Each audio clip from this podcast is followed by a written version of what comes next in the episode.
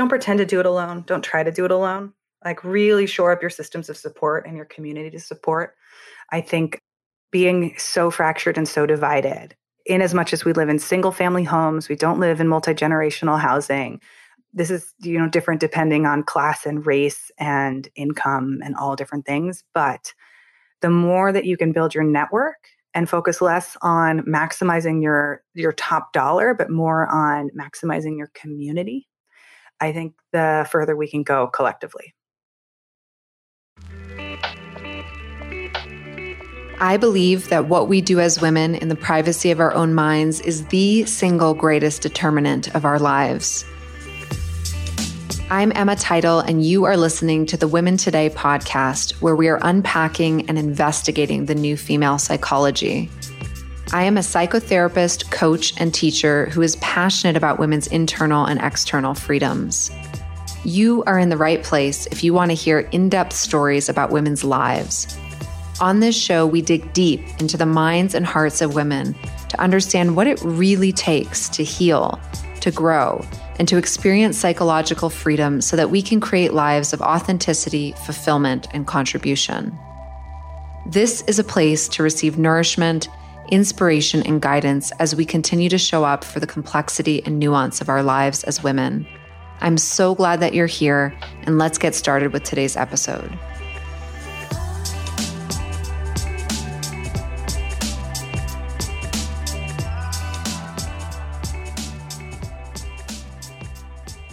Hey, and welcome back, everyone, to another episode of the Women Today podcast. And I am your host, Emma Title.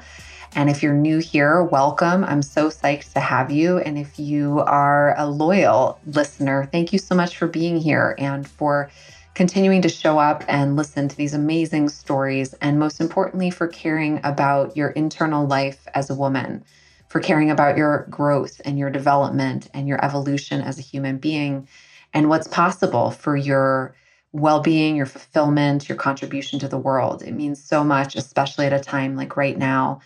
And I just love having you here.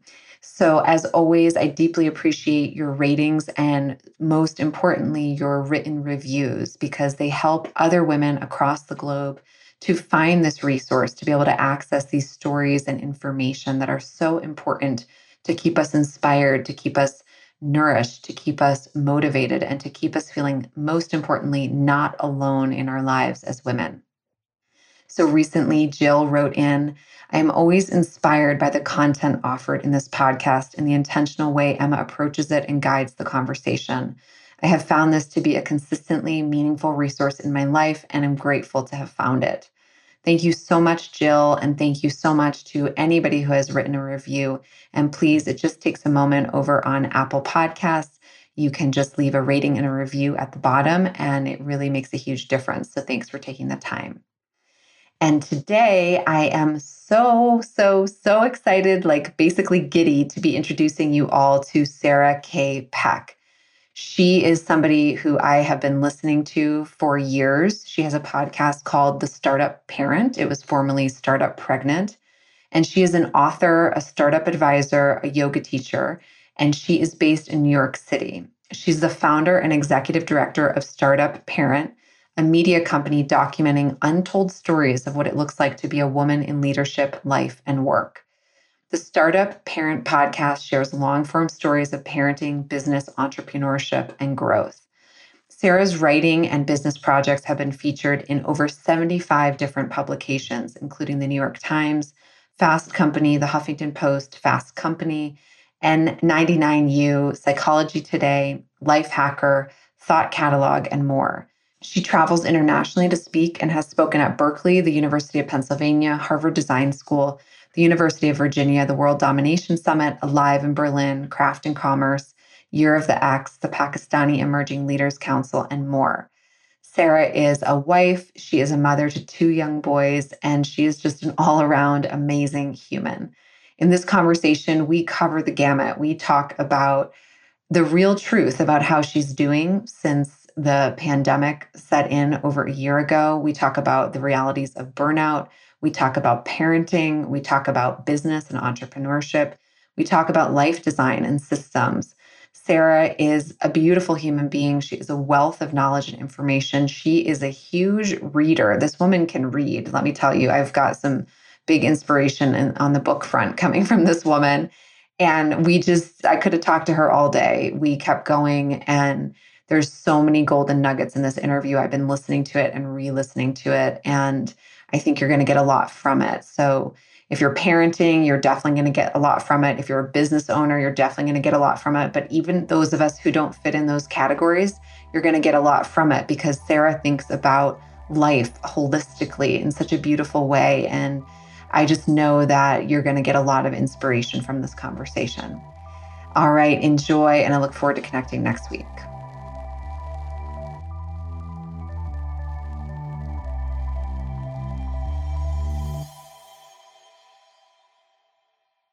Sarah, welcome to Women Today. I'm so incredibly happy to have you here. Oh, I'm so excited you asked me to join. I love, love, love um, getting to talk to people who are talking to women and doing podcasting. So thanks for having me. Yeah, it's I've been super excited to have you on the show and I'm just such a huge fan of your work and your podcast and what you're putting out there. So feels like a really exciting moment for me. Oh, yay. Well, I'm looking forward to the conversation. Thank you. Yeah. So, you know, listeners got to hear your more formal bio and introduction, but I'm wondering if you could just start off by introducing yourself in your own words and letting us know what you're up to in the world right now. Yeah. So um, I go by Sarah K Peck. I put the K in the middle because when I when I was trying to find my website URL, um, there were 543 Sarah Pecks in the United States, and I realized that my name needed a little more definition. So my name's Sarah Peck, and I currently run a company for working parents. It's called Startup Parent. And um, I've been doing it for four years, but I've been in uh, online business on and off for more than 10 years since 2013 um, was the official launch but before that i was selling courses and other things on the side. And i mean boy oh boy has it been a ride. I can tell you the good stuff uh, and give you my fancy bio and you can see all my fancy websites. And i also say that we're in the middle of a pandemic and we are making it through. Like there are some days that just feel like one foot in front of the other but I'm so thankful that I still have a company that I still get to do some things. I mean, this year has been such a such a wild roller coaster that it just even waking up and being like, I have children and a business. What do I do? And who hasn't slept? That's kind of where it feels like we are. Oh, totally. And I so deeply appreciate your honesty right off the bat. It's so refreshing. And I think so many of us are in the same boat, you know, whether we run businesses or we work for someone else or we're primarily at home with children. It's just, we've all been through the ringer in different ways this year. So I love your podcast and your business. And I'm just so glad that you're here and still able to do the good work that you're doing. Mm, thanks. Hmm. I feel like, I feel like it's like, okay, one more, like get one more episode out. Okay, are you six weeks behind on the schedule that you created arbitrarily before the pandemic hit or are you six months behind? And i just have to throw it away and start again and be like we are in a new world. I have children at home um, that i love dearly but would like to not have them at home right? I would like someone else to take them. So for eight months of last year we had we had children at home and i really had to rethink and rebuild almost everything and then really not feel the despair that comes along with like oh i really wanted to do this project. I really wanted to make these things and it's not working and it's not happening. But at the same time, I'm really grateful because for some reason my business is doing well, but it doesn't feel that way internally. And so I'm trying to find the right way to have this conversation of like, hey, working parents aren't okay. And also, people in general. Like no one can go through the last year and be, I think, lickety slickety fine. I think everyone's being, just like you said, um, affected in so many different ways. And it's been a really tough year. And I'm grateful to have a business. And I'm also, I'm tired. I'm not going to lie about that. Um, mm-hmm. It's where we are. Yeah. Yeah. Are the kids back in care now? They are, okay. thankfully. Oh, thank um, I have a five year old and a two and a half year old, and they were home from March until the end of August last year. And then they are out again for another six weeks over the winter holiday. They went back January 11th, 2021. And then we had a series of snow days where I thought I was going to lose it. Like, when they were like, school is closed today, I was like, I really, I was like, someone has to take them. Like, I can't do that again. And it was at that point when I realized, oh, I think I think this is like something I don't feel like myself. And both my husband and I are in therapy and we talk about this a lot. And I think there's some residual, like, I'm not a therapist, I can't diagnose, but something like PTSD like that has happened to many folks. And I can see it in myself because I'm getting angry at things that I don't normally get angry at. And I'm crying a lot more. And I'm like, wow, okay, this has been tough. And I have been steady through most of the year. I've been like, we can do this. I usually have a great attitude. I've been through a lot of hard things in my life.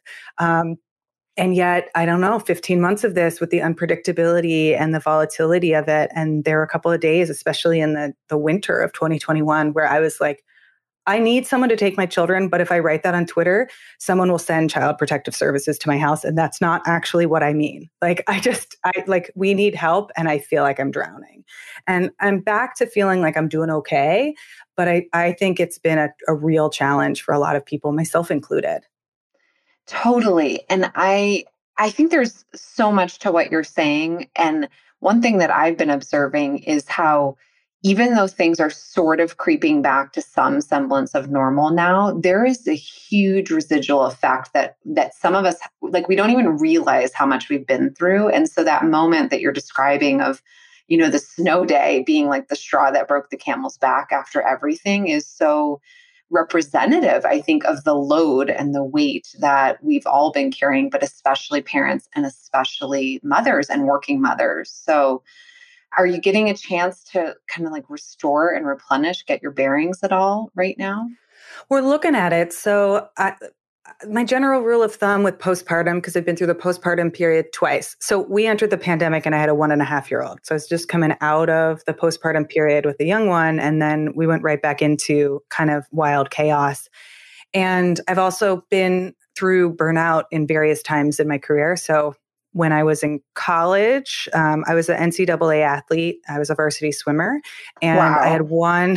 thanks. I had one year where I got the flu, then bronchitis, then another disease, and another one. Then I fell down a flight of stairs. I broke my foot. Like it was just not my year. I lost 12 pounds. I was just like really like not doing great that year. And I I toughed it out and I, I so I swam um, the NCAA championships with a broken foot and like the mental fortitude and the toughness. I know what it's like to be in different moments where I'm like, I like, we're going to get through this. But then once season was over, I shut down. Like my body really had to decompress and heal. And what I've learned from different experiences and also my background in psychology is that for me, a rule of thumb is it takes about half as much time as the time period was. So if the pandemic is a year and a half, I'm like, okay, it's going to take me nine months before I feel really, truly better. And it's just going to be nine months of things like walking outside, talking to friends, seeing people in person, going to yoga, swimming in a pool, soaking in some sunshine, just like steady things, none of which is like one, it's not like a, and this is the thing that made me feel better, but the pattern of it. And then doing, doing therapy, right? Talking to a therapist about what the trauma was like, what honestly, whatever it takes whether it's tapping, whether it's meditation, whether it's mindfulness, whether it's um, breath work, therapy, medication, whatever it is to help. I am such a fan of finding the tools that are the right fit for you and then and then using them right? Using them journaling all of it. I would like give me all the tools i will try all of them. Yeah. So yeah yeah, thank you for speaking to that because I feel like it, it, just gives so much permission. And for anyone out there who is also in burnout, overwhelm, you know, feeling like, oh, we should be happy or things should be feeling better, but you're slogging through, which is a lot of people right now. I just want to highlight what you're saying, Sarah, that like it takes time and it's not a one and done kind of deal when when we've endured something really hard for a long time, the recovery can take a long time. And I love this this uh, you know lived wisdom of like maybe even half the time of what it was that we lived through. And that's right. Yeah. like if somebody i work with so many parents right? So many pregnant entrepreneurs so many women who give birth. And the recovery period for birth is depending on who you talk to most cultures and traditions at least do 40 days which is about another trimester. So it's a third of the time of pregnancy to help uh, at least do the immediate healing from giving birth. But there are many folks who say you're not really ready to even give birth to another baby for 18 months. So if you're pregnant for nine months, it's about nine and a half months, then it's another 18 months for your body to fully really recuperate from it. And there are so many parents that I work with that want to be back at work at three months and normal and ready in their old selves. And even the cruelty that we, you know, put upon mothers, it's like, why don't you have your body back yet? And it's like, excuse me, hold on. Like, wait, please. This is yeah. going to take some time. and it's not your calendar that I need to align myself to, nor do I need to uh, mold my body into your vision of what it should be. But aside from that, um, but it takes some time. And so I'll work with parents who are at the seven month, eight month, 10 month mark and they'll say like oh i just i want to set these goals and i want my business to hit these milestones. And and i'll ask them is your baby sleeping through the night? And they're like oh not yet. And i'm like okay well it is perfectly reasonable as a business goal if you are your business's primary asset for your goal to be to get sleep and for that to be a goal for a quarter or a half of a year. Like the next six months, maybe your primary goal is just, hey, I'm going to try to sleep in once a, once a week. And I'm not going to set my big ambitious goal until I have had a quarter of sleep because my brain will be working better and my body will be healing and I'll be in a place where I'm able to take it on. Oh, oh my God. I feel so much relief and like hallelujah with this. And I hope people are catching this because the way that we torture ourselves and set goals that we're doomed you know, like we just can't meet them if we're not sleeping or our health isn't stable. It's amazing the kinds of pressure we put onto ourselves and and just that acceptance that things take longer than we often want them to. Yes. And paradoxically, that's actually the faster way to get there. Like if you try to push and if you try to stay up all night, it's a short term solution, but it's not a long term strategy. You will burn out, you will break something, you will get sick, and you will, your body will give you the sleep that it needs, but it'll be much less productive and much more reactive than if you are able to set out and be like, okay, what are my core work projects right now? Like, what's the one thing I do? And what's the least of it that I can do right now? if I have this type of client business and I normally have a client load of 20 to 25, could I get by with 10? Could I do 10 clients for six months? And if it causes some internal consternation or panic, you're like, oh no, I won't hit my revenue goals. Then you say, are these revenue baselines or are they goals? And what's your spaghetti number? Like where you can, your family can still eat spaghetti and you're going to be okay right? And then do it a little higher so you have some buffer. And then maybe what are your 10 clients that would give you a raise where you say, hey, my packages are normally 10K. They've bumped up in price. They're going to be 12K going forward. Or my packages are still 10K, but it's half as much time, right? That you reduce the scope. So it doesn't look like you're giving a raise and or changing your prices. This is where I think like setting lower goals is actually very important because then we're able to be in it for the long term. Mm. I love this. It's so, yeah, it, there's just so much wisdom in it. And also, permission again that like we don't have to do thing when big things change in our life or we go through big experiences we don't have to just keep going the way things have always been done we can actually change and adapt and be kind to ourselves there Yes, you just said one of our core values, which I love. um, that's one of the like the key pieces when I when I started Startup Parent. The idea we don't have to do things the way they've always been done. I've got it printed on mugs and T-shirts. I just want to step back and be like, okay, is achieving growth for growth's sake helping me? Like, is it my goal? Like, is it really your goal to have the biggest business in the whole wide world? And if so, why? What is that going to do for you? Like, what is it that that specifically gets you? Or is it just a stand in for a goal because we haven't gotten the clarity yet of what we actually want? And so we're looking around to our left and our right, and we're looking at other people and we think, oh, well, they're growing fast and they're going fast and it's competitive and I might fall behind. And so I should just try to grow as fast as possible eh, that's fine if that's your goal. If it's in your heart and it sings to you and you know why you're doing it and there's a reason. But if you're like, oh, I don't actually know why I'm doing this, then it's great to take a step back and say, okay, we don't, Sarah says, but also I can believe we don't have to do things the way they've always been done. What would it look like to do this a little bit differently? How could this be easier? How could this be more pleasurable? How could this align with what I really want? Maybe what I really want is to stop working at four every day. Maybe what I want is a smaller house, but a bigger backyard. Maybe what I really want is to be close to my friends. But whatever it is, defining it can help us.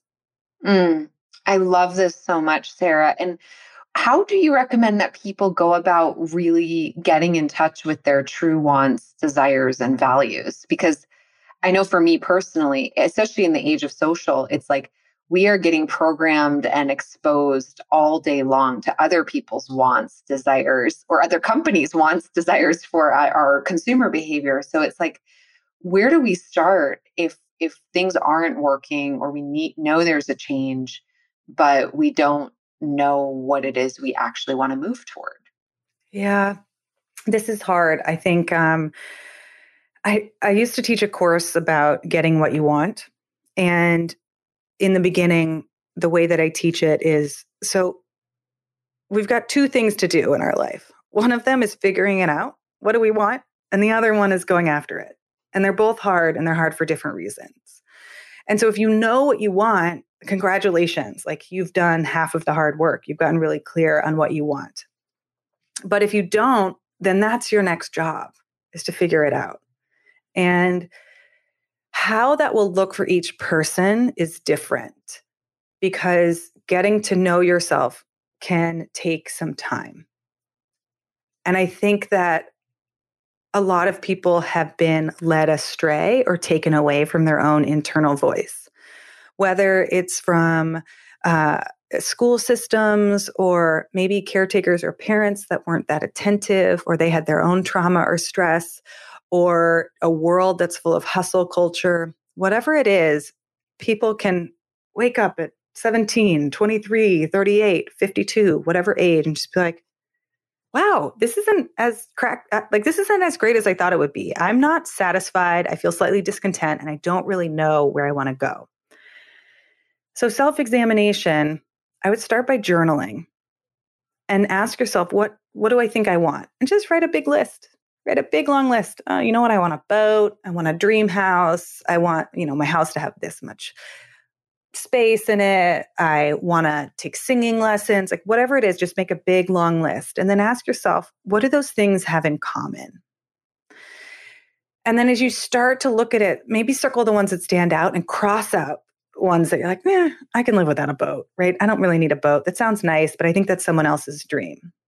What I do in the course is I ask people to evaluate each one and say, is this my dream or is this someone else's dream? And then, and you feel into your body. So close your eyes and think about it. Like, is this really my dream or is this like Aunt Susie's dream? Is this, you know, Uncle Benny's dream? Whose dream is this? Is this mine? Oh, yeah, this one's really mine. From there, there's an exercise called the five whys and ask yourself, why do I want this? What would having this do for me?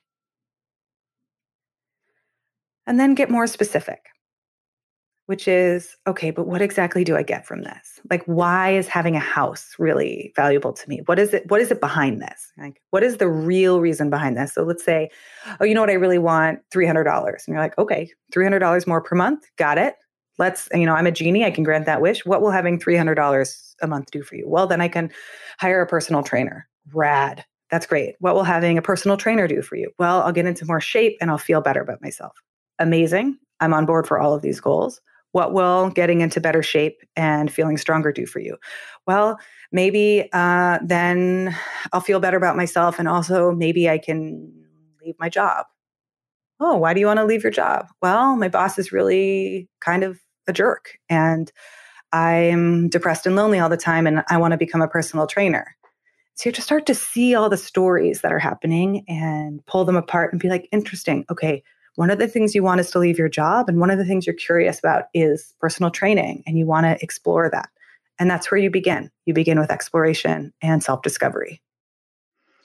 I love that. And I do a very similar exercise with my clients. And just listening to you go through it is why I love it so much because it reveals this thing that's underneath the carrots. You know what I mean? It's like yes. our, our mind can do these things like, oh, I'm because we're wired that way. I'm unhappy with this and I want that. But then when we do that deeper questioning, it actually reveals like a more core struggle or friction that we're dealing with. And then we can get closer to it. That's right. That's right. I think there's a lot of different exercises you can do. And I would encourage an, a mindset of experimentation. Like try yeah. it and see, right? What's it going to be? You know, have you ever done morning pages before? No? Okay, try it. Just try it for three weeks. See how it goes. Give everything a good solid try. And if you're in one of those places where you feel really stuck and you don't know, I like to divide up the year either into 12 or 24, and you have 12 chances to try something or 24 chances to try something and pick 24 experiments and give yourself a year to explore and take notes and see how it goes. I love that. And I love that about you. I know you talk about a lot of your experiments on your podcast. And yeah, and I feel like so much of what we're talking about is baked into Startup Parent. And I'm wondering if you can, you know, just rewind a little bit and tell us about how you came up with the idea to start this business and you know where did the idea come from and where has it led you in your own life oh that's a good question so i think i think sometimes it's so sexy to see like oh and then i had this idea and i started the business and it was so successful. And that was and that was that. Story yes. start start finish end uh, or beginning middle end. And for me it, that was not the case at all. I so I have a background in psychology, that's my undergraduate degree, and then I got a graduate degree in landscape architecture and urban planning and looking at the design of built environments and the effect of built environments on behavior. So studying how oh, people oh, cool. work. I, yeah, it was really fun. It was like how people work and then also how much who we are is influenced by where we are. Like if you go into an office, you will see a lot of office behavior. Like you probably won't sing, see much opera singing. Yeah. um, you know, like if you go into a drugstore at the uh, checkout aisle, you will see toddlers asking for candy, right? Like you can you can predict a range of behaviors based on environments, and from that I learned a lot about how to design your environment and put yourself in environments where success is more likely or the behaviors of who you are are more likely that is a far cry. I mean, I guess I'm doing similar things now, but I worked in landscape architecture for five years. And then I started writing on my blog about human behavior and habits and also what I was reading. And it was a bit of a messy blog, and the writing I don't think was that great in the beginning, but it was good enough. And I wrote uh, 400 essays over the course of five or six years. And then people started asking me, how are you writing on a blog? What, you know, what did you learn? How did you do it? And I started teaching writing workshops to people. And I charged $400 for each round of the writing workshop. And got people in my workshops and was slowly building an email list. Emphasis on slowly. I had 100 people on my email list the first time I sold my writing workshops. So it just took, you know, it, it grew very steadily. There's no rocket ship growth so far in my life that I know of. Um, and from there, I actually like this is it's not a straightforward path. I went back to I went into a company again. I started working for a tech company in in downtown Manhattan. Then I got pregnant while I was there, and I was like, whoa, being pregnant working at a tech startup is really intense. I pitched a book proposal to an agency, and I thought I thought I would be writing a book called Startup Pregnant about working at a startup while pregnant. But in the course of writing five drafts, and each draft was like 20,000 words of a book proposal that never went anywhere. I will say there's no book. Like spoiler alert, still no book. Um, I, I one of the key findings was I've got to talk to more women and I've got to interview more entrepreneurs. And I started recording interviews with entrepreneurs just using like a cell phone and a tape deck and, you know, not a great audio quality. And after 30 interviews, I realized that they were so amazing. A little light bulb went off, not a big one, just a kind of like, I I have a tiny newborn and I'm not getting paid very much because I left my job to write a book and I need to figure out something. Why don't I make this into a podcast? And that's what started the startup parent podcast, which is still in existence today. And then I started creating groups for women to come together and business owners to meet each other who are also navigating parenting.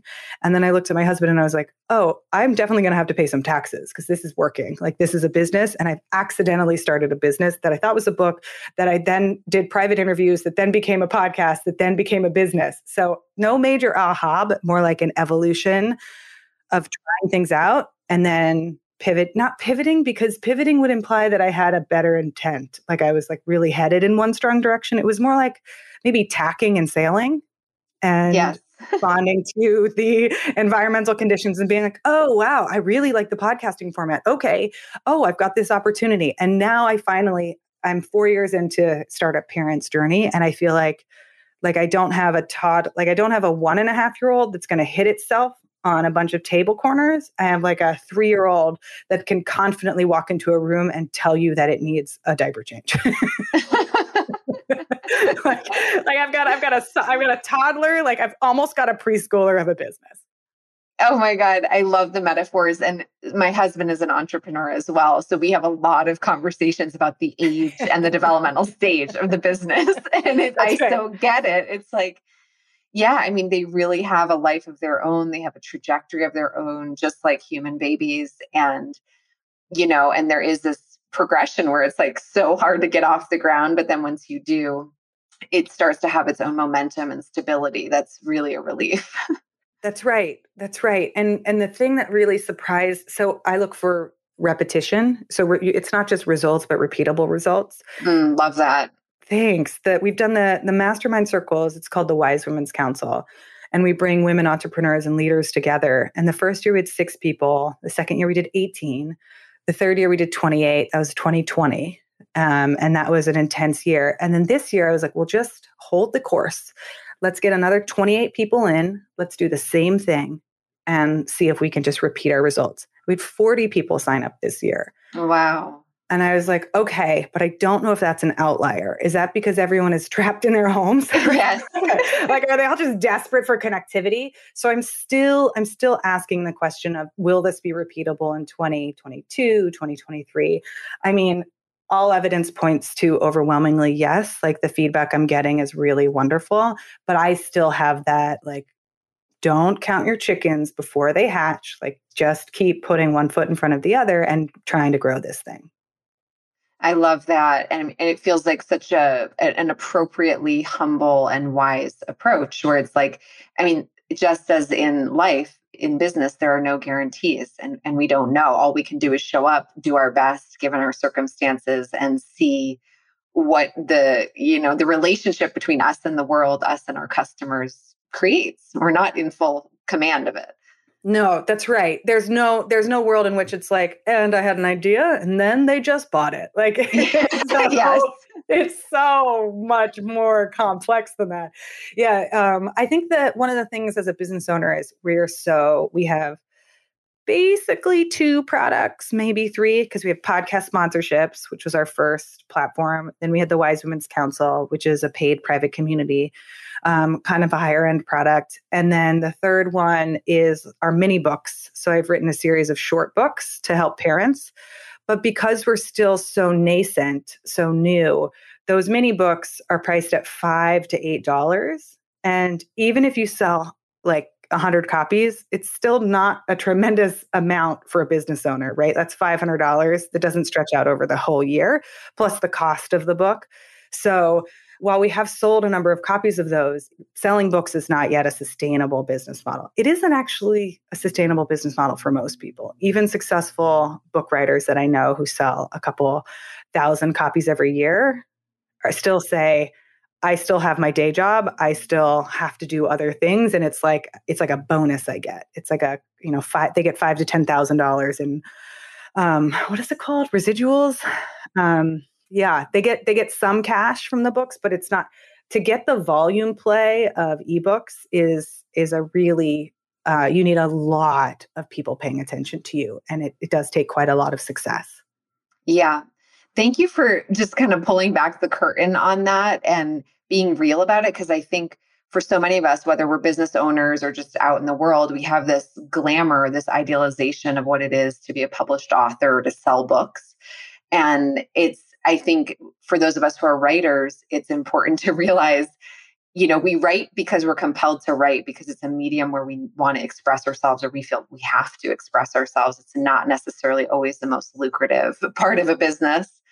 So I think it's good to be real about that. And I just want to put a major plug in for your mini book, Sarah, because seriously, anybody out there, like your podcast, your mini books, the way that your brain works and how you look for repeatable patterns, how you read, how you research, you like hands down saved my life when it came to potty training.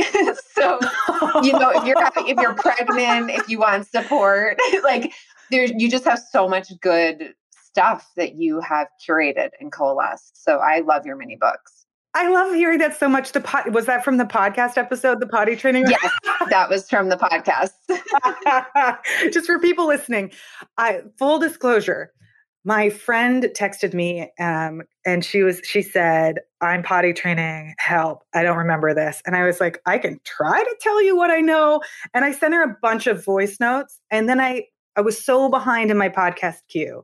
I i just downloaded those voice notes and i threw them into the podcast and i was like hey if anyone else is potty training this was not recorded as a podcast. This is just me like scrambling to tell my friend what to do.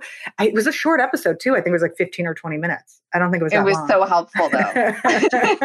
oh, good. I'm so glad. Um, yes. Okay, good. Yeah. See, things yeah. do not have to be done the way they've always been done. Oh God, it's true. It's true. yeah. So the mini books. Thanks. I uh, thanks for the plug. I what I'm trying to do is most is break the format of a book a little bit. So most books are 60,000, 80,000, sometimes 100,000 words. And it's like, you know, you feel it. It feels like a heavy business card. And it's got like, oh, thunk, you know, you put it on and you have to do all this work. Oh, I have to read it. And someone comes up to you and they're like, oh, I read your whole book. And I'm like, listen, that's not the, I don't need you to sigh. I would like you to be like, yo, I finished it in 10 minutes and I got exactly what I needed. Like so many books have so much fluff in them. And I will write long books, but I also only have like a partial brain because see two children two pregnancies and a pandemic right? Part of me just also doesn't have the bandwidth right now.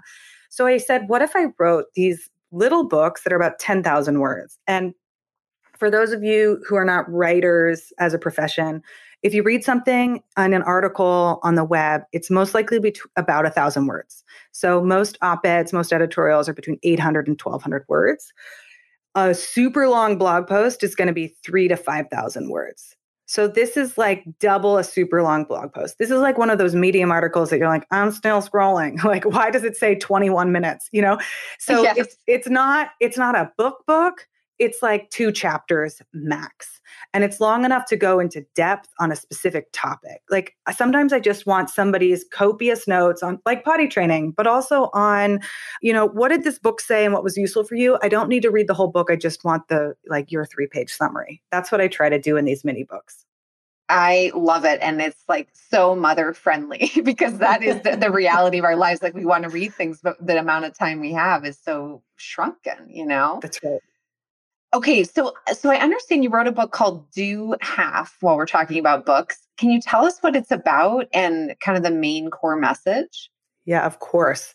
So I wrote this book after I had my first kid, and I realized that pushing through and trying to do it all was like either a lie that society was um, inflicting on me or just a fool's errand because there's no way. You can't take on the uh, the 90 hour a week job of parenting and then also try to keep working 40 50 60 hours a week at your job and then have any hope at sleep. Because last i checked a week has 168 hours in it and i just like i need some of those to be sleep time. So i had to figure out a way to streamline my business so that i could stay well and i could stay focused. Um, but everything i was reading it was like here are your tips and tricks on being more productive. I have two tips for you. I have two hacks. I have more hacks. I have more ways that you can be efficient. And honestly, I work from 5 a.m. until 10 p.m. every day. And I'm very efficient, and there's no more efficiency. Like, that's not the problem that I have.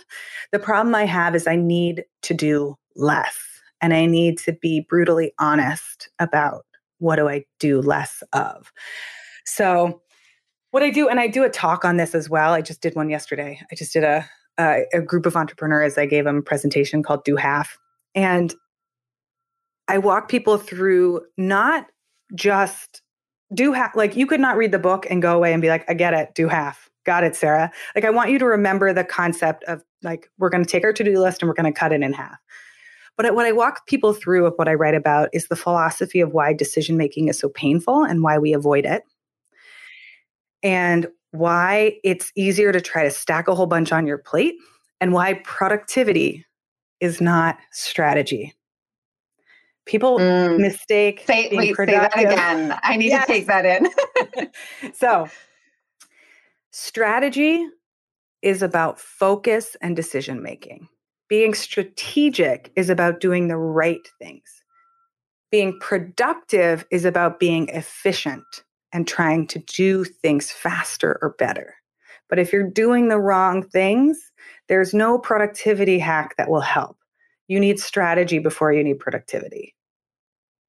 Yes, yes, yes. And this is, I'm just thinking like parenthood, work, if you're an entrepreneur, like anything, your own health, you need strategy before productivity. A hundred percent. And stepping back and saying, okay, how much time do I have? Where does it come from? What does my ideal year look like? So in the book, I walk people through a time map exercise. It's only three questions. It's how many hours do you have in a week for real? Not 40. It's not 40. How many hours do you have in a week for real? And then how many weeks would you work in your ideal year if you actually took into account real sick days, real vacation days, real flex days, and then anything else that comes up? The travel, etc. And when I did that exercise, I realized I only have 26 hours a week to work, and I only have 40 weeks per year that I can truly work. And so I only have about a thousand hours per year that I have to focus on my work. And I would have told you that I had like 2,000 hours. Yes. I said, Oh, so everywhere I'm going, I'm running into, I have half as many hours as I think I do, no matter I feel so stressed. Or, or no wonder I feel so stressed. Mm-hmm. And then I looked at my whole list. I made a big list and I was like, oh, what are all the things I'm doing? I said, I'm running this mastermind. I have this podcast. And I said, just estimate how many hours it takes. And I was trying to get 63 hours of work done every week in 26 mm. hours. And I said, well, that right there is a problem. yes. yeah. I'm trying, I just, my, my, my uh, desire and the reality were not aligned. Okay. So what happened for you when you got more in touch with the reality? How did things start to change? The question I asked myself next was if I could only do one thing, what would it be? If I could only do one of all of these things. And I started to line things up like chess pieces instead of trying to do it all exactly right now, which means I said, okay, if I could only do one thing right now and I could save something for later, what would I do first? And I said, the podcast. I would stick to the podcast and I wouldn't work on the blog yet and I wouldn't work on my mini books yet. And if you look at the career, the history of the four years of Startup Parent, I did the podcast for two years. Then I took a three month break. And that's when I wrote the mini books, two of them. And I stopped the podcast because I couldn't do it all at once. And then once those were done and written, I went back to podcasting. And then I took another three month break to focus on the next small project. And so sometimes people look at me and they say, Oh, I can't believe you did all of this. And I said, Well, I definitely didn't do it all at the same time. Like I stacked it. Oh, I'm I'm having like electric bulb, like just buzzing going off. And I really want to emphasize this to the listener. First of all, thank you for saying I couldn't do it all at the same time. Because how pervasive is that message? How toxic is that weight on women's shoulders, right? That we should be able to do it all at the same time in our lives, in our work, in our personal lives and and our parenting. So you couldn't you didn't do it all at the same time. Instead you used strategy to decide what you were going to do when. And it's like you toggled back and forth in different phases if i'm hearing right. That's right. And you can also wholesale cut things. So I have worked with people and I've interviewed people who have decided, you know what, I'm only going to be on one social network or I'm going to skip social media entirely. Mm-hmm. In my business, I do primarily podcast and email marketing. I don't try to get the most Twitter followers or the most Instagram followers. And I'm actively cutting those out of my life right now. Yes, me too. do them all. Like yes. I think I think fully embracing, listen, I can't do it all. I'm proud of that. I'm going to do one or two things well. The paradox is that if you focus on one or two things well, that's a strategy. You can get further with one or, those one or two things. But if you try to write a book, run a business, have kids, be the queen of social media across TikTok and this, and do content marketing and SEO, but also have a podcast, but do this, you're not going to, it's not going to work and sleep and have healthy relationships and feel good about your parenting and and and it won't work you'll do all of them halfway and i think for me one of the kind of aha moments was i also had like six book ideas and i said if i write half of six books and i never publish a book i will be so unhappy i need to actually do one and finish it and then work on the next one i love it I love it so much. And Sarah, here's where my curiosity is. How does your feeling about yourself change when you do this major distillation process, like choosing the one or two things? You know, honestly, it's it's briefly painful and then subsequently amazing. So one of the I don't know if this will blow listeners' minds or not, but but one of the things that I really geeked out on was looking at the um, why decisions are so hard. Like it's mm-hmm. something we really struggle with. And if you look at the Latin root of the word decision, the the seed, um, it's like cadere. I don't know how to say it exactly, but C A E D E R E. That word means to cut. It means to cut, to excise. Other definition, what's the word? The source representations. It also means to slaughter or to kill. Mm. yes.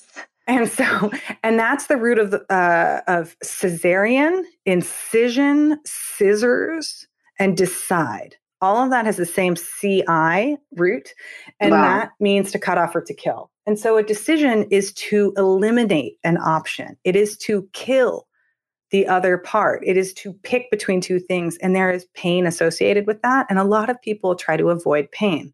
And the decision, making the decision is the painful part. But once you have made the decision, there is freedom because you have decided. And so many of us know deep down I don't really want to work with that person. But we drag it out because we're afraid of the short term pain or the social consequences. And so we don't decide, and instead we keep everything on our plates, and then we suffer for the long term. Yes, yes, yes. I have chills. It's, I mean, this is, I love your articulation of why we postpone or kick you know kick off decisions and then it actually takes a huge amount of our energy for a lot longer period of a time it's like it's been a while since I've been in the dating world and I wasn't that great at it to begin with, but it's like if you have gone on a couple of dates with somebody and instead of being honest and clear, you kind of drag it on and they message you and then you kind of lead them on and you string them along. You're like, oh, yeah, maybe, maybe on Friday. Oh, I can't today, but maybe another time. But in your heart, you're like, no, I don't actually like this person. I know that it's not working. And if you just said, hey, that was a great date. Thanks so much. I'm going to go a different direction. I wish you all the best.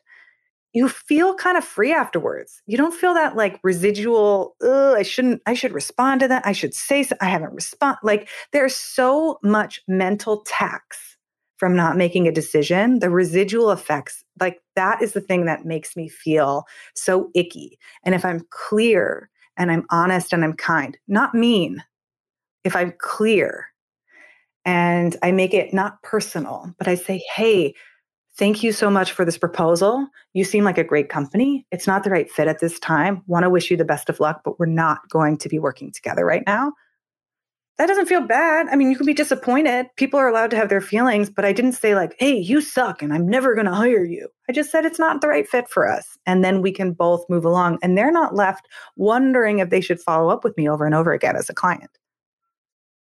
Yeah. And I just, I'm, as I'm listening to I'm like, this goes across the board in every area of life. Like, if we, if we kind of leave open threads with our children or our partner or our work projects or even social plans. It's just it's the worst feeling both to to create that and to be on the receiving end of it. It's a lot better to kind of just make those decisive clear yeses and nos. Totally and it's the same exact thing with our children. So with my two and a half year old, he's like, I want iPad time, right? I want iPad time over and over again. And if I'm like, mm, not right now, sweetie, maybe later, ask me again. Uh, uh, like if I waver, that yeah. conversation will go forever. And instead, I get down to his level and I look at him in the eye and I say, no. Mm-hmm. No is a complete sentence. No, honey, we're not doing iPad time. Well, what's going to happen? He's going to get mad. He's yeah. frustrated. And here's the rub. And I think that this is a really important thing for all of us. We are so afraid of our own pain and we're so afraid of other people's pain that we don't let them have it. Yes. And it, I don't know if I know, I almost swore, but it F's us up. Mm-hmm. And my two and a half year old is allowed to be angry and mad. There's nothing wrong with being frustrated and disappointed. And then he will scream, and I'll say, I see you. You're frustrated. You're angry that you can't have the iPad. I understand. We are not having iPad time right now. iPad time is over. You can play with your cars and you can play with this, and you're also allowed to be mad. And he's mad, and he's mad for a couple minutes, and sometimes he cries, and sometimes he comes to me for a hug, and sometimes he just wants to hit me because he's so mad, right? But he is allowed to have his feelings. And I didn't do anything wrong. I set a boundary. And I think sometimes parents, and sometimes for friends, and sometimes in partnerships, we're afraid of other people's pain. And we are afraid to set boundaries and say no. And it's okay. I like, I just, if I could sing this from the rooftops, like, it's okay to say no to each other. And it's okay to have feelings. And if we just feel our feelings, they will pass and we can move on. Yes to the next feeling. and meanwhile, with our children, help them build their, you know, their resilience and their brain development and their ability to tolerate the pains and disappointments of life. So it's it's such a gift that clarity, that boundary, that decision making serves them as well as us. oh my god, there was this other day we were um what he was screaming, my littlest one. He was in the in the bathroom and I forget what I had taken. I think I took a soft toy away from him because I didn't want him to put it in the bath. Like we have a rule that you can take um, waterproof toys in the bath. Go figure. We have a we, you're allowed to take waterproof toys in the bath, but not stuffed animals. Like uh, yes. how dare I? Yeah, um, cruel, cruel mommy, cruel, terrible parent right here.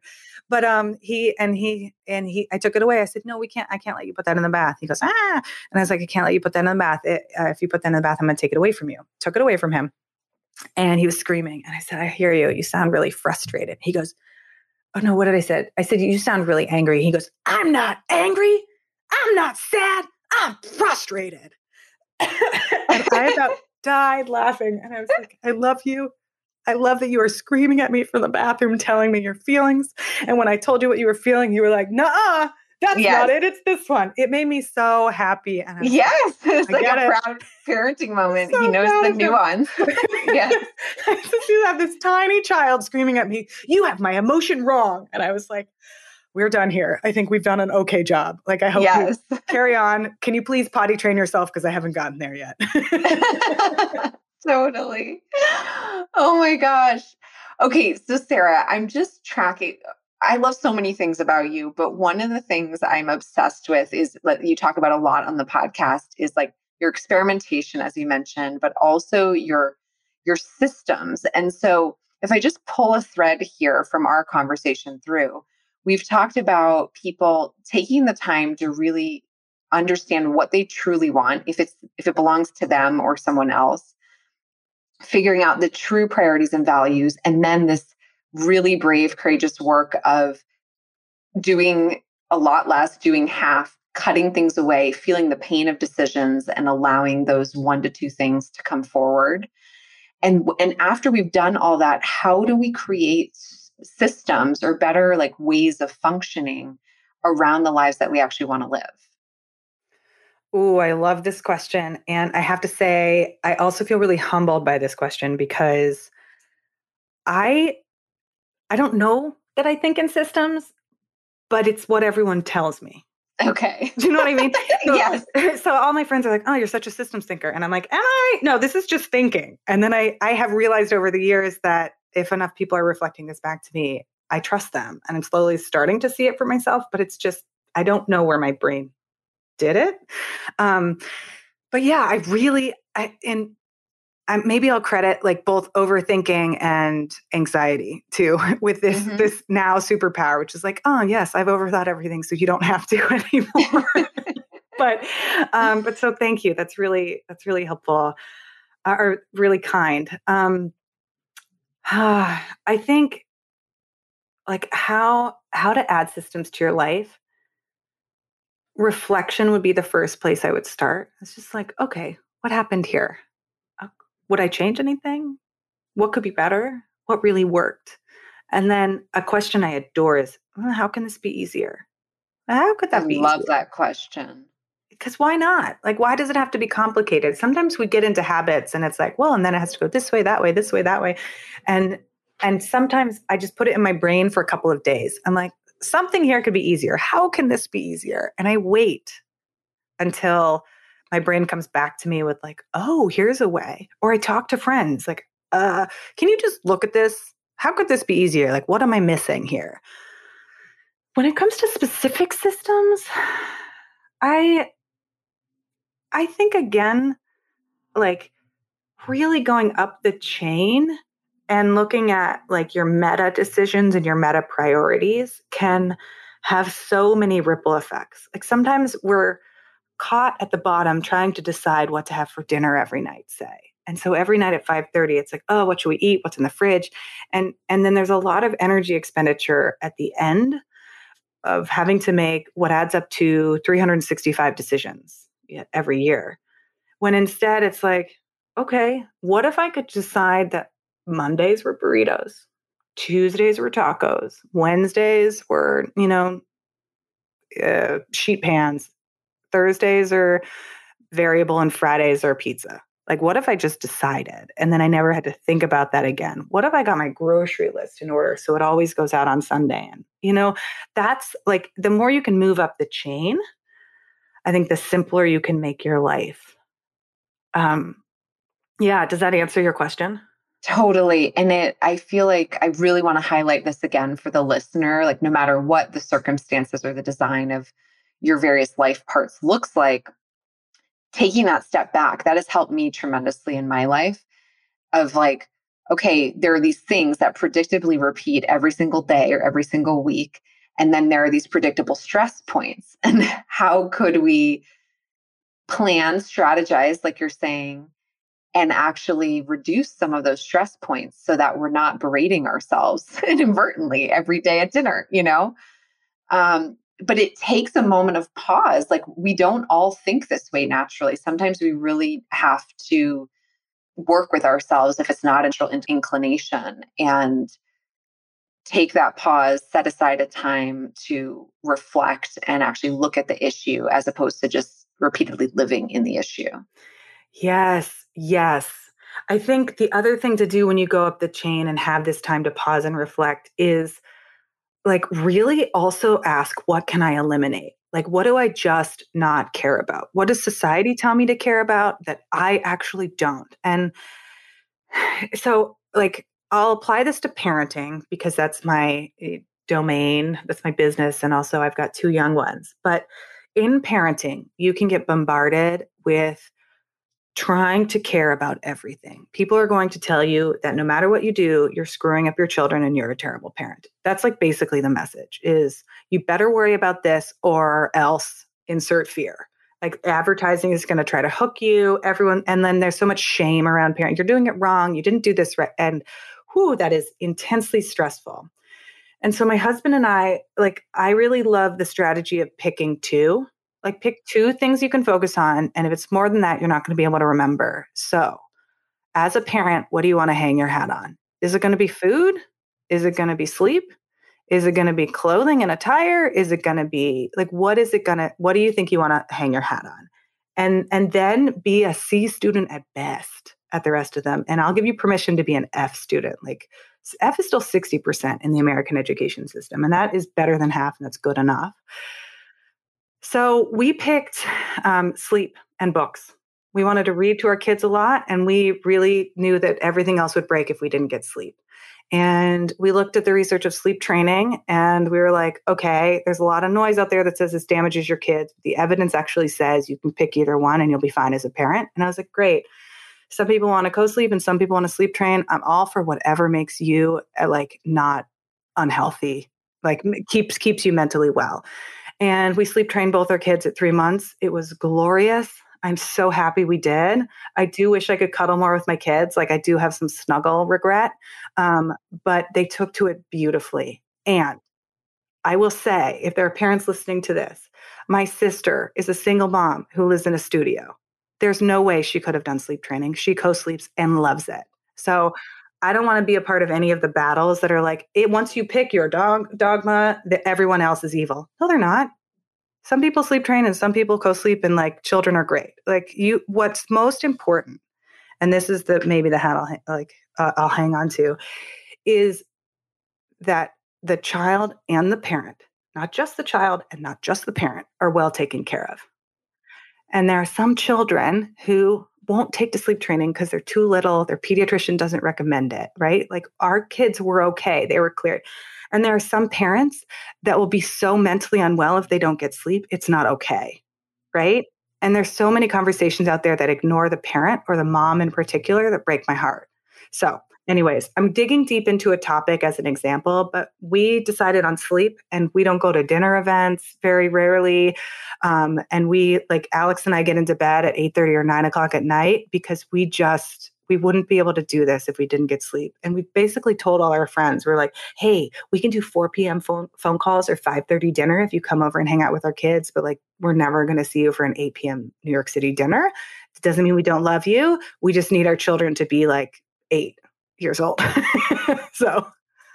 Yeah, I, Sarah, I have so much respect and appreciation for what you're saying because you know it takes courage it takes knowing oneself and it takes a willingness to to stand apart from the crowd potentially in one way or another to just really root yourself in what's going to work for you your family system your work situation all of that and we are all different and there could be so much more room for just respecting and honoring that everybody's doing the best they can everybody's working with a lot of different circumstances so that's right that's right. Yeah, and I and I love feeling you go deep into that topic, especially sleep training, because it's such a heated issue. But and this oh, is yeah. why I love Startup Parent because this is what you help people do is really investigate both business and parenting and how to make it all work and how to do it differently and how to do half and it's just such a necessary body of work and i'm deeply appreciative to you for showing up for it. That means so much to hear you know and when you're stuck in the middle of a pandemic and being like am i doing anything? It's really it's really kind of you to say that so thank you. Oh my gosh you're doing a lot. Your work is it's out there so thank you for carrying the torch. For everything else by the way like the this is why i have the podcast is like i will go and read about it and be like all right here's the tldr the too long didn't read yes like if you're a parent listening to this and you're like, wait, Sarah, but if I focus on sleep, then what about baby food? It's so anxiety inducing. Um, and I try to just simplify it and, and say, and like, I am not a parenting expert. I have been known to give my child a Snickers bar. Snickers have peanuts in them, right? Like take it with a grain of salt. Um, but, but like food, okay, I looked at, I, I read it and I try to simplify it and say, all right, food, we want to give them a wide variety of stuff starting around five or six months, but basically they have to be um, sitting up. It does not matter how you give it to them. And I do not care if you just wipe a little peanut butter on their gums and just wipe a little sesame oil, just pick all the allergens, wipe it on their gums. You got your bases covered, then let them figure out eating. That like, I don't care if you give them purees or, or baby led weaning. And I think that so many parents, we just get so deep into the anxiety around, I've got to do this the right way. There's not going to be a right way. You're going to do a good enough job. I guarantee you, you're going to do a good enough job. Your kid will be fine. And then just make sure they get their allergens and they touch them. And if you wake up at nine months old and you wait and that and you haven't given them solid food yet, and your pediatrician tells you you've done something wrong, you're still a good enough parent. Like you're like you just you were probably dealing with other things. You aren't a bad parent. You were just trying to survive and figure things out. You're doing a great job. Your kid's going to be fed now, and you're doing okay. And I just like with my full heart wish that people were kinder to parents and like yeah. tell, tell them that they're do like you all if you're a parent out there or you have a friend that's a parent oh my god i'm going to cry when i'm saying this just go tell them repeatedly that they're doing a good enough job because all of the advice out there on the internet about business and parenting it's all in some mythical laboratory where like you could be perfect. Nobody's perfect. You are trying to do 17 things at once. And if you only got one social media post every month, that's because that's all you could do, not because you're a dumb person or a failure, because you're doing a good enough job. I feel like I could just put you on record, repeat record, and I could just play that to myself, you know? Really. And I just want to be transparent. You know, I'm I'm a therapist and I'm a mother, and I have never been challenged, brought to my knees to the to the extent that I have been since becoming a mother, because the amount of messaging, the amount, the amount of pressure, especially being like a good girl, having a perfectionist streak in me, it's so confronting to be a parent and feel so responsible. And your message around like good enough and and even pointing to the research you know curating it for us that like we don't there's so much that we can do and still have incredibly resilient beautiful healthy human beings in our family yes and and and we can do let's say in this mythical world of perfection mm-hmm. you do everything right you're still yeah. your kid can still like have their own challenge like you yes i think it's also related to control right like we desperately want to be able to control the outcomes and with children we just cannot and so all we can do is a good enough job and a good enough job for me includes like hey I need you to watch iPads now because I'm tired and I need to sit down and watch Survivor. Like, we're all going to watch TV right now separately. And I would prefer if you didn't talk to me. I think that's a reasonable thing to say to my now five year old and be like, Mom needs a break for 30 minutes and she's going to watch crappy TV with her headphones in. But if you really need me, come get me. Like, I'm not a bad parent, I'm a human being. Hallelujah. Yeah, totally. Oh my God, Sarah. Okay. Do you have a moment for a rapid fire round or do you have to go? Sure. No, give it to me. And then I have to, I'm getting my haircut in 20 minutes. I have to leave for my haircut. Okay. All right. I just, while I have you, I'm like, it's so incredible to talk to you. So I just got to milk it for everything we've got. Okay. do it. Do okay, it. Okay. okay. What do you wish more people understood about business? Mm. Um, you can't do everything. Focus. Validate. Validate your concept or idea. Do it as quickly as possible and if you are just thinking about starting a business, keep your day job. Don't quit your day job. Try it on the side. Okay, that I'll stop there. Beautiful. What do you wish more people understood about parenting? There's no such thing as a maternal instinct. That's a lie. Damn. I go deep on that one. I'm like, we need a whole other episode on that with you. Okay. I'll give you the, I'll give you the, the, the quick version. Um, an instinct is a biological thing that's wired in you from the beginning. It is defined and clear, like in ducks and imprinting, things like that. It is not true in humans. Humans are wired to learn. And if we don't have access to the knowledge, we don't learn. And so to tell a mother that she's supposed to somehow download an instantaneous hard drive of information when she has a child that she doesn't have access to is cruel. Instead, we learn. And so mothers need to be surrounded by other people. Same with dads. The reason dads don't know how to change diapers is because they haven't done it and learned how to do it. The best way to learn how to change a diaper is to do it 50 times. You will learn over time. But to be told that you're supposed to just intuitively and instinctively know everything is um, is unnaturally cruel to new mothers, in my opinion. Mm, so true. Okay, last one. As women, as we are regrouping, reshaping work, family, self as we move forward, you know, through and out of this pandemic, what do you recommend we pay most attention to? Mm don't pretend to do it alone. Don't try to do it alone. Like really shore up your systems of support and your communities of support.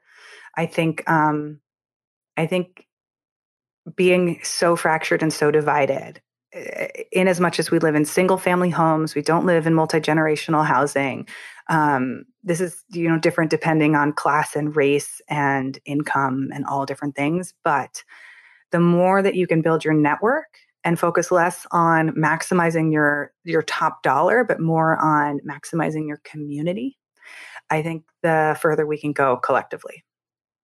Mm, beautiful. I'm taking that in so deep right now. Wow. Sarah thank you. I feel so full. I've got i've got to re-listen to this now like three times to make sure i i receive all of the wisdom you just dropped for us today and I will make sure to have all the links to your incredible work, your podcast.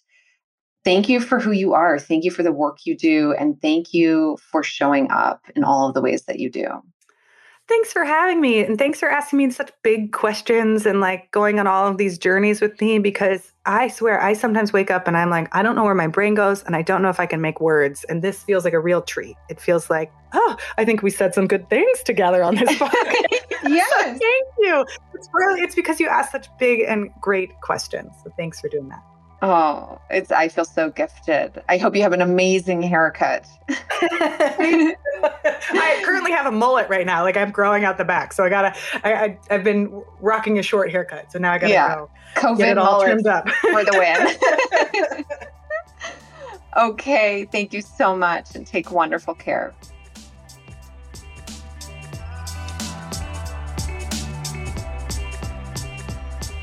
Thank you so much for listening to the Women Today podcast. If you liked this episode, please subscribe to the podcast and take a moment to leave a rating and a review. The more five star ratings this podcast gets, the more easily women around the world will be able to access this valuable information. Remember, we each have our unique role to play in this collective uprising for women all over the world. Whoever you are and wherever you find yourself in this moment, there is a deep intelligence to your particular place in the wider web, and we need the specific experiences, insights, and gifts that only you carry. I am sending you my heartfelt strength and support for wherever you are on the journey, and I'll look forward to connecting again next week.